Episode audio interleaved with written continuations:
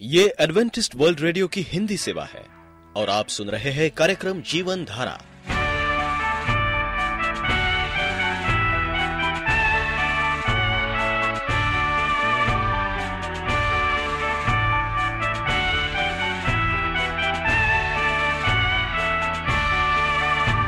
कार्यक्रम जीवन धारा सुनने वालों को मैं स्मिता और मैं अमित। हमारा प्यार भरा नमस्कार। एडवेंटिस्ट वर्ल्ड रेडियो की हिंदी सेवा में हम आपका स्वागत करते हैं। श्रोताओं, आइए, आज प्रसारित होने वाले कार्यक्रमों की जानकारी दे दें। आज होगी पहले स्वास्थ्य चर्चा, इसके बाद एक गीत होगा और फिर कार्यक्रम के अंत में पवित्र बाइबल का संदेश। तो चलिए, स्वास्थ्य चर्चा सुनने से पहले सुनते हैं ये गीत।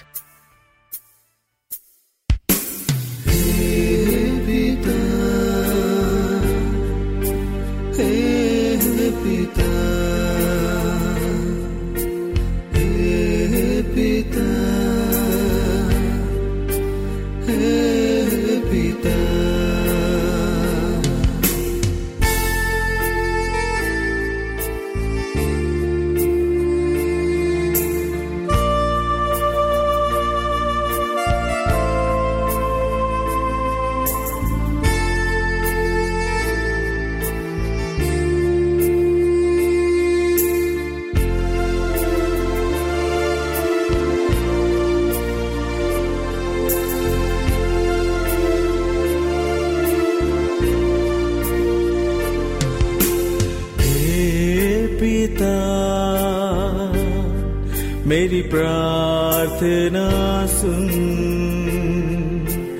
हे पिता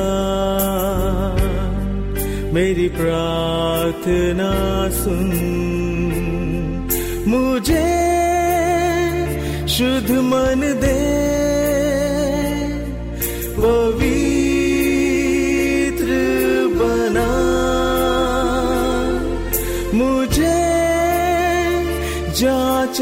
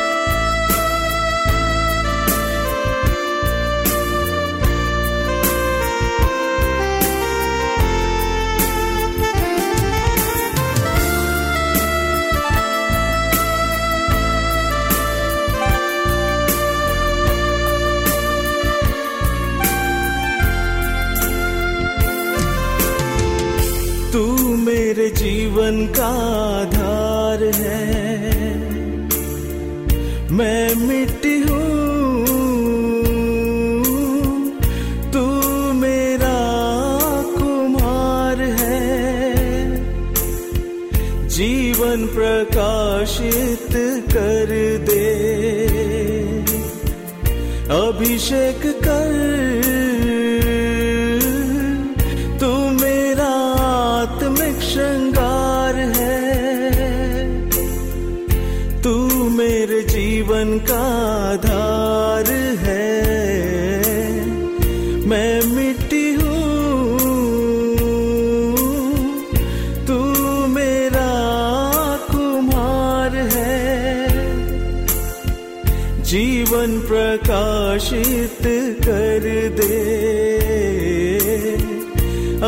अभिषेक कर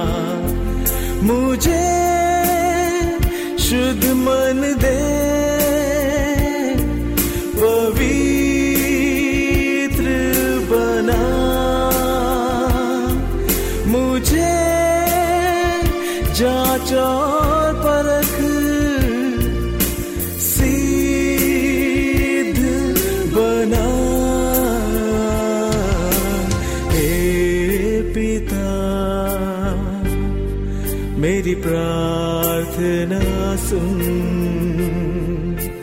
हे पिता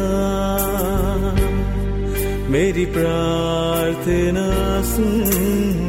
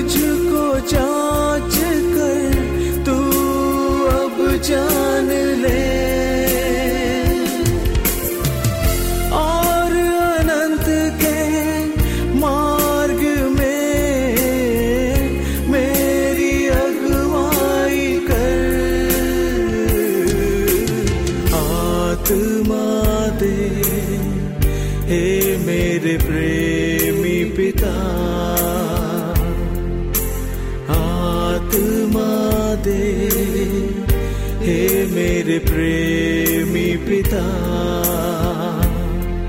मुझे शुद्ध मन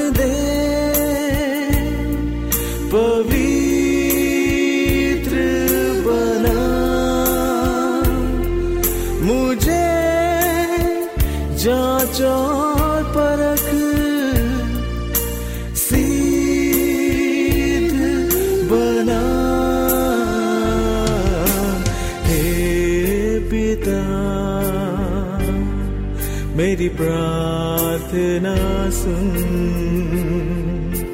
हे पिता मेरी प्रार्थना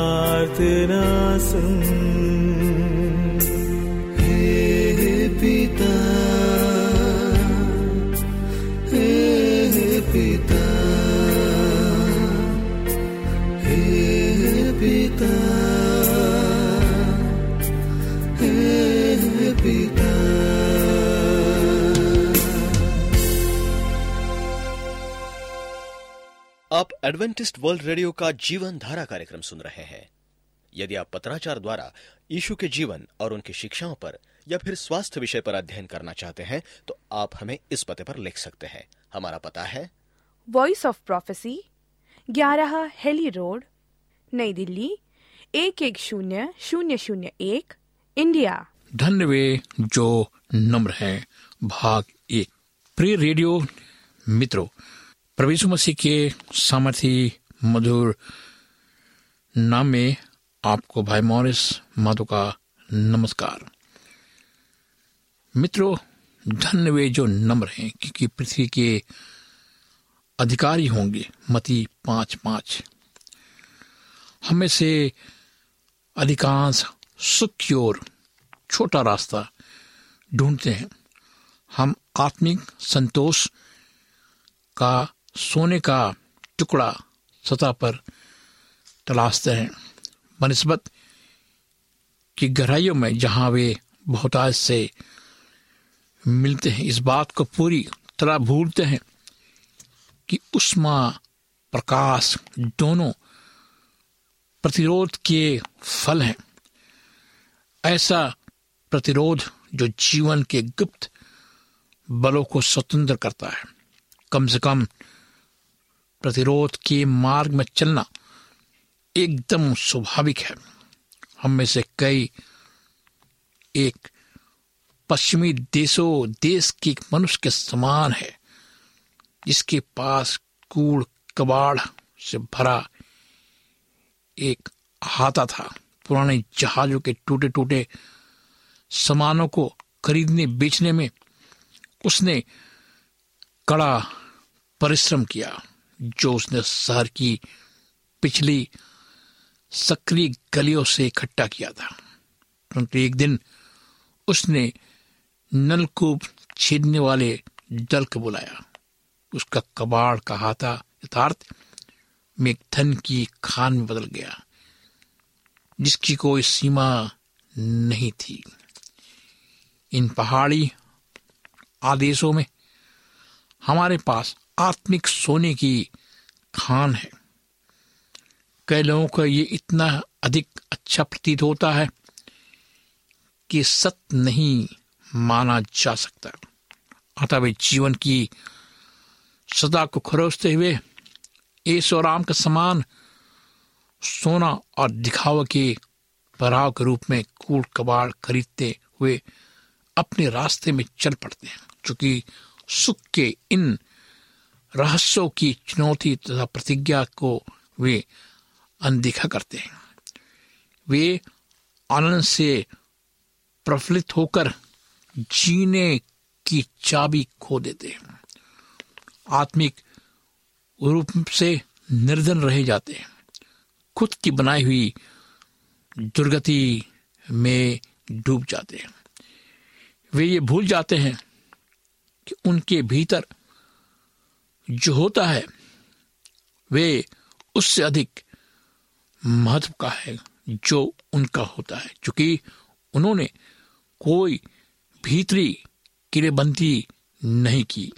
वे शत्रु के हाथों में शिकार के समान फट जाते हैं। वे नाराज़गी से भर जाते हैं और घबरा जाते हैं। यदि हम ज़िंदगी और सनातन काल का सामना अकेले कर सकते थे तो क्या? परमेश्वर ने उसके पुत्र को संसार में भीन कष्ट उठाया होता।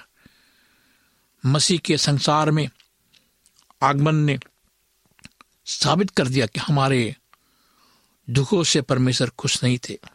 उन्होंने उसे इसलिए भेजा कि ना केवल हम अनंत जीवन पाए, परंतु इसलिए कि हम यहाँ और अभी जीवन पाए और ये कि हम उसे बहुताय से पाए।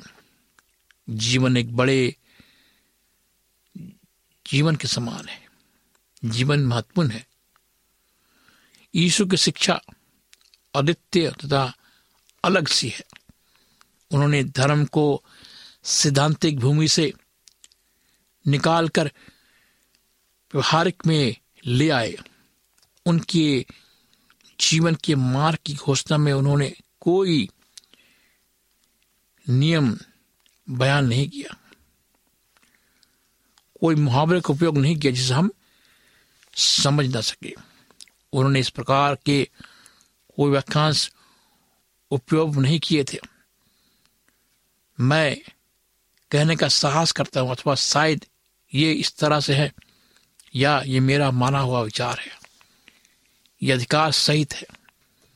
मेरे दोस्तों, हम देखते हैं कि भीड़ उसके उपदेश से चकित हुई क्योंकि वो उनके शास्त्रियों के समान नहीं, परंतु अधिकारी की नाई उन्हें उपदेश देता था। मती सात, अट्ठाईस, उनतीस। उनके उपदेश दार्शनिक के खोखले तर्क नहीं थे। यानी कि उसके तर्क, उसके उपदेश खोखले नहीं थे। वो सत्य था। सत्य, केवल सत्य। ये आवाज़ थी उसकी। ये परमेश्वर की आवाज़ थी, ये जीवित परमेश्वर की आवाज़ थी जब उसने कहा कि धन्य जो नम्र है, क्योंकि वे पृथ्वी के अधिकारी होंगे। परमेश्वर झूठ नहीं बोलता। परमेश्वर ने इन दिनों में के अंत में हमसे पुत्र के द्वारा वादे की, जिसे उसने सारी वस्तुओं का वारिस ठहराया और उसी के द्वारा उसने सारी सृष्टि की रचना की। इब्रानियों एक एक दो, चूँकि वो देधारी परमेश्वर है, हम उसके भरोसे मंद हैं, हमने उस पर भरोसा किया है। धन्य वे जो नम्र है, क्योंकि पृथ्वी के अधिकारी हैं। क्या कभी आपके साथ ये हुआ है? नम्रता में आपको खुशी मिली है? या दुख मिला है? आप प्रसन्न हुए हैं? नम्रता के अर्थ के लिए तलाश। आज अधिकांश लोगों के लिए यह सब नम्र एक ऐसे किसी की तस्वीर दिमाग में लाता है, जो दुर्बल व्यक्तित्व है। ऐसा कोई ऐसा जो हर किसी के ऊपर हावी होने देता है। वास्तव में एक आम मस्तिष्क में नम्रता व्यक्तित्व की एक वांछित गुण के रूप में नहीं देखी जाती। हमारा समाज कहता है, भयभीत करते हुए आगे बढ़ो। कई लोगों की नज़रों में आगे बढ़ने का एकमात्र तरीका है अन्य लोगों को तुच्छ जानो। उन्हें रास्ते से उखाड़ो, फेंको। मैं सफलता की सीढ़ी चढ़ना चाहता हूँ। मेरे दोस्तों, आज का दुनिया ऐसे ही है। पर यीशु का मतलब था कि वे नम्रता के बारे में कहते हैं। उदाहरण के लिए, क्या उनका अर्थ था कि हमें परमेश्वर से डरकर उनके सामने चापलूसी करना है और इस दर से यदि हम गिरते हैं तो वो हमें क्या करेगा? गुलाम की तरह उसकी इच्छा के आगे समर्पण करना है। क्या ये हो सकता है? मसीह चाहते थे उनकी अनुयायी या नियंत्रित कुत्तों के समान हो या हंटर कोड़े मार खाकर घुटनों के बल रेखता हुआ अपने स्वामी की उपस्थिति में आया है। नहीं, ऐसा नहीं है। उसने हमें मित्र कहा, उसने हमें दोस्त कहा, उसने हमें क्या कुछ नहीं कहा। वो ऐसा नहीं है कि हम गुलाम बनकर रहें, हंटर खाते रहे, घुटनों के बल चलते रहे, उसके साथ आए। ईशु ये विचार लोगों तक पहुँचाने की कोशिश नहीं कर रहे हैं।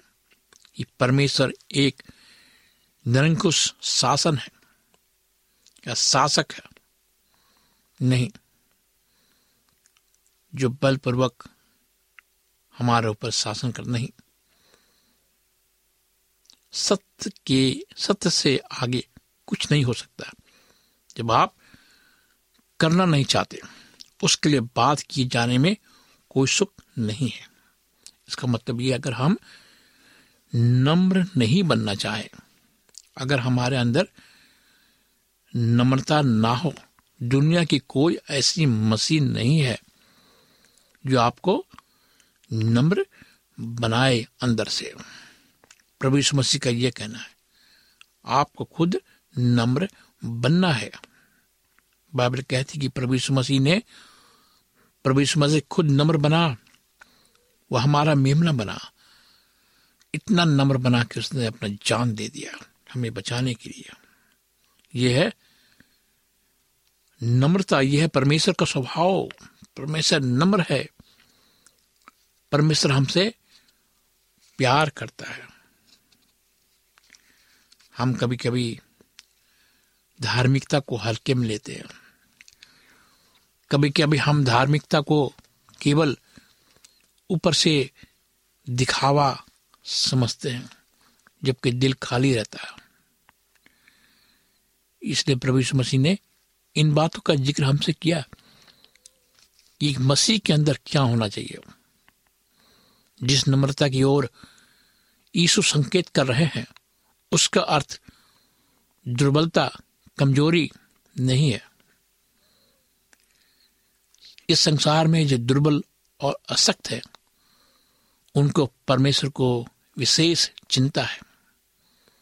जैसे पिता अपने बालकों पर दया करता है, वैसे परमेश्वर अपने डरवैयों पर दया करता है, क्योंकि हमारी, क्योंकि वो हमारी सृष्टि जानता है और स्मरण करते कि मनुष्य क्या है?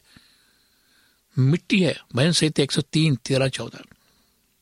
किंतु यीशु का जो अर्थ नम्रता से है, वे ये नहीं, चीलों को नम्र रहना था परंतु कमज़ोर, डगमगाने वाले नहीं, उन्हें अनुशासित किया जाना था, परंतु बुराई के सामने अधीन होना नहीं। क्या यीशु उन लोगों की ओर संकेत करते हैं, जो स्वभाव से ही नम्र प्रकृति के हैं, यानी कि कम क्रोधी है। कुछ लोग बेहतर स्वभाव प्रकृति के साथ ही पैदा होते हैं। उनका नम्र तौर तरीका, प्रार्थना, आत्मिक अनुग्रह का फल इतना अधिक नहीं है, क्योंकि ये एक अनुवंशिकता की बात है। वे नरम स्वभाव के हैं, क्योंकि उनकी माँ या पिता या दादी नानी जो भी है, वे नरम प्रकृति के थे। ये एक अलग बात है और सोचने वाली बात है। लेकिन कभी कभी क्रोधी मनुष्य झगड़ा करने वाला मनुष्य जब वो प्रभु यीशु मसीह के पास आता है, उसकी ज़िंदगी बदल जाती है, वो एक नया जन्म लेता तो क्या होता है? वो नम्र बनता है। उसका स्वभाव बदल जाता है। यीशु एकदम चौंकाने वाली और क्रांतिकारी बात हमसे कही है। सुखी हैं जो नम्र हैं। सुख की ओर हमारी आधुनिक विचार धारा के बिल्कुल विपरीत है ये।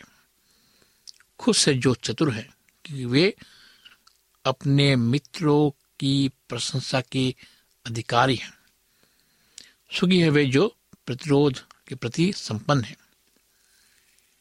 ये एक अच्छी जीवन जी रहे हैं। सुखी है वे जो धनी है, क्योंकि वे मित्रों के इस संसार ऐसो आराम की चीज़ों से भरे मकान के अधिकारी होंगे। प्रभु यीशु मसीह ने ऐसा नहीं कहा। नम्रता कब आती है हमारे जीवन में? जब हम अपने आप को नम्र बनाते हैं खुद। यानी कि जब हम समझते हैं कि हम मैं क्या हूँ? मिट्टी हूँ। हमारा अस्तित्व क्या है? हम मिट्टी के हैं। आज है कल मर जाएँगे। प्रभु हमें यही बताना चाहता है कि मैं कौन हूँ? मैं कहाँ से आया हूँ? मुझे एक दिन दुनिया छोड़ना है। मुझे मिट्टी में मिलना है क्योंकि मैं मिट्टी से बना हूँ। तो मैं किस क्या घमंड करूँ? क्या मनुष्य अपने आप को बचा सकता है? मनुष्य अपने आप को नहीं बचा सकता है। दुनिया की कोई ताकत मनुष्य को नहीं बचा सकती। केवल प्रवेश मसीह हमें बचा सकता है। कि वो जीवित परमेश्वर है। कि आप आज अपने जीवन इस कार्यक्रम के माध्यम से यीशु मसीह को देना चाहेंगे? वो आपसे बात कर रहा है। वो चाहता कि आप नम्र बने, अच्छे बने। आज दुनिया में झगड़ा, अशांति क्यों है? क्योंकि हम नम्र नहीं है। हम एक क्रोधी समाज है, हम क्रोध से भरे हुए हैं। आइए हम अपने जीवन आज प्रभु मसीह को दें और उससे विनती करें, प्रार्थना करें, प्रभु तुम्हें क्या बना?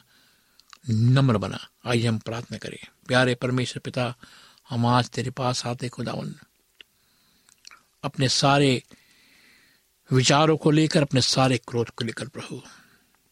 हे पिता, हमें नम्र बना। हमें ऐसा नंबर बना खुदावन कि हम अपने जीवन को सुधार सके, अपने जीवन को समझ सके। वो हम तुझसे दूर चले गए हैं। हमारा जीवन तुझसे दूर है।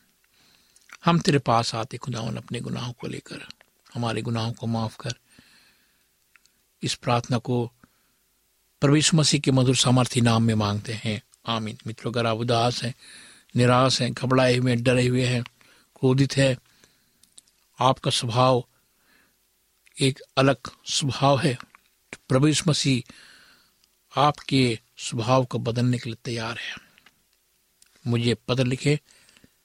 ईमेल करें, फ़ोन करें। मेरे ईमेल लिखे मेरे ईमेल है Morris A W R at gmail dot com Morris M O R R I S A W R at gmail dot com मेरा फ़ोन नंबर लिखें, मेरा फ़ोन नंबर है नौ छ आठ नौ दो तीन एक सात शून्य दो। नौ छ आठ नौ दो तीन एक सात शून्य दो। इस कार्यक्रम को सुनने के लिए आपका धन्यवाद। परमेश्वर आपको आशीष दे।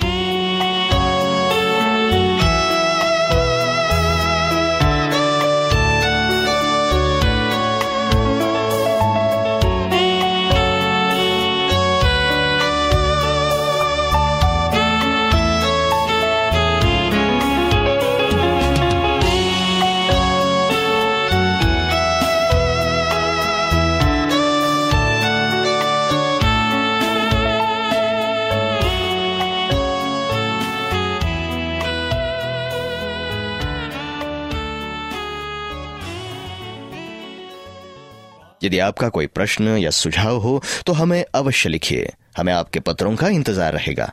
हमारा पता है। कार्यक्रम Jeevan Dhara Adventist World Radio post box सत्रह पुणे चार एक एक शून्य शून्य एक महाराष्ट्र इंडिया। पता एक बार फिर नोट कर ले। कार्यक्रम Jeevan Dhara Adventist World Radio post box सत्रह पुणे चार एक एक शून्य शून्य एक महाराष्ट्र इंडिया। और अब हमारा समय यहीं पर समाप्त होता है। इसी समय इसी मीटर बैंड पर आपसे फिर भेंट होगी। तब तक के लिए मैं स्मिता और मैं अमित हमें आज्ञा दीजिए। प्रभु आपको आशीष दे।